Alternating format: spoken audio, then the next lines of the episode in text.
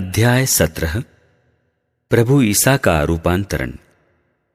छह दिन बाद ईसा ने पेत्रुस, याकूब और उसके भाई योहन को अपने साथ ले लिया और वह उन्हें एक ऊँचे पहाड़ पर एकांत में ले चले।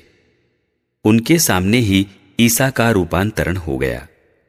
उनका मुखमंडल सूर्य की तरह दमक उठा और उनके वस्त्र प्रकाश की समान उज्जवल हो गए। शिष्यों को मूसा और एलियस उनके साथ बातचीत करते दिखाई दिए।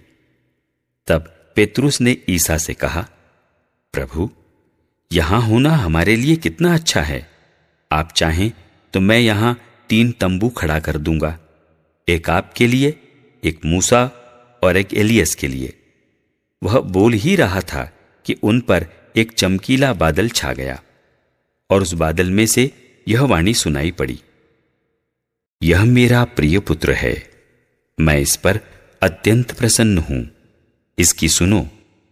यह वाणी सुनकर वे मुँह के बल गिर पड़े और बहुत ही डर गए। तब ईसा ने पास आकर उनका स्पर्श किया और कहा, उठो, डरो मत। उन्होंने आँखें ऊपर उठाई तो उन्हें ईसा के सिवा और कोई नहीं दिखाई पड़ा। एलियस की समस्या। ईसा ने पहाड़ से उतरते समय उन्हें यह आदेश दिया, जब तक मानव पुत्र मृतकों में से न जी उठे, तब तक तुम लोग किसी से भी इस दर्शन की चर्चा नहीं करोगे। इस पर उनके शिष्यों ने उनसे पूछा, शास्त्री, यह क्यों कहते हैं कि पहले एलियस को आना है?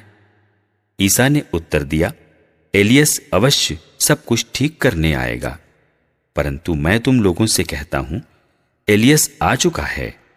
उन्होंने उसे नहीं पहचाना है और उसके साथ मनमाना व्यवहार किया।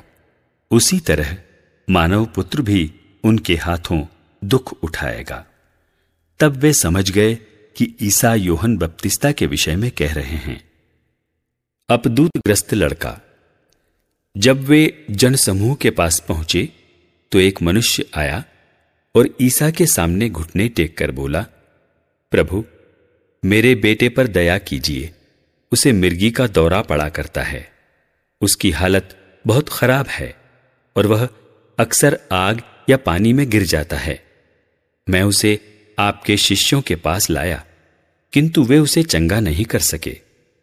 ईसा ने कहा, अविश्वासी और दुष्ट पीढ़ी, मैं कब तक तुम्हारे साथ रहूँ? कब तक तुम्हें सहता रहूँ? उस लड़के को यहाँ ले आओ। ईसा ने अपदूत को डांटा और वह लड़के से निकल गया। वह लड़का उसी घड़ी चंगा हो गया। बाद में शिष्यों ने एकांत में ईसा के पास आकर पूछा, हम लोग उसे क्यों नहीं निकाल सके? ईसा ने उनसे कहा, अपने विश्वास की कमी के कारण। मैं तुमसे यह कहता हूँ, यदि तुम्हारा विश्वास राई के दाने के बराबर भी हो और तुम इस पहाड़ से यह कहो, यहाँ से वहाँ तक हट जा तो यह हट जाएगा, और तुम्हारे लिए कुछ भी असंभव नहीं होगा। परंतु प्रार्थना तथा उपवास के बिना किसी और उपाय से अपदूतों की यह जाति नहीं निकाली जा सकती। दुख भोग और पुनरुत्थान की द्वितीय भविष्यवाणी। जब वे गलीलिया में साथ साथ घूमते थे तो ईसा ने अपने शिष्यों से कहा, मानव पुत्र मनुष्यों के हवाले कर दिया जाएगा। वे उसे मार डालेंगे और वह तीसरे दिन जी उठेगा। यह सुनकर शिष्यों को बहुत दुख हुआ। मंदिर का कर। जब वे कफरनाहूम आए थे तो मंदिर का कर उगाहने वालों ने पेतरुस के पास आकर पूछा क्या तुम्हारे गुरु मंदिर का कर नहीं देते? उसने उत्तर दिया, देते हैं। जब पेतरुस घर पहुँचा तो उसके कुछ कहने से पहले ही ईसा ने पूछा, सिमोन, तुम्हारा क्या विचार है? दुनिया के राजा किन लोगों से चुंगी या कर लेते हैं?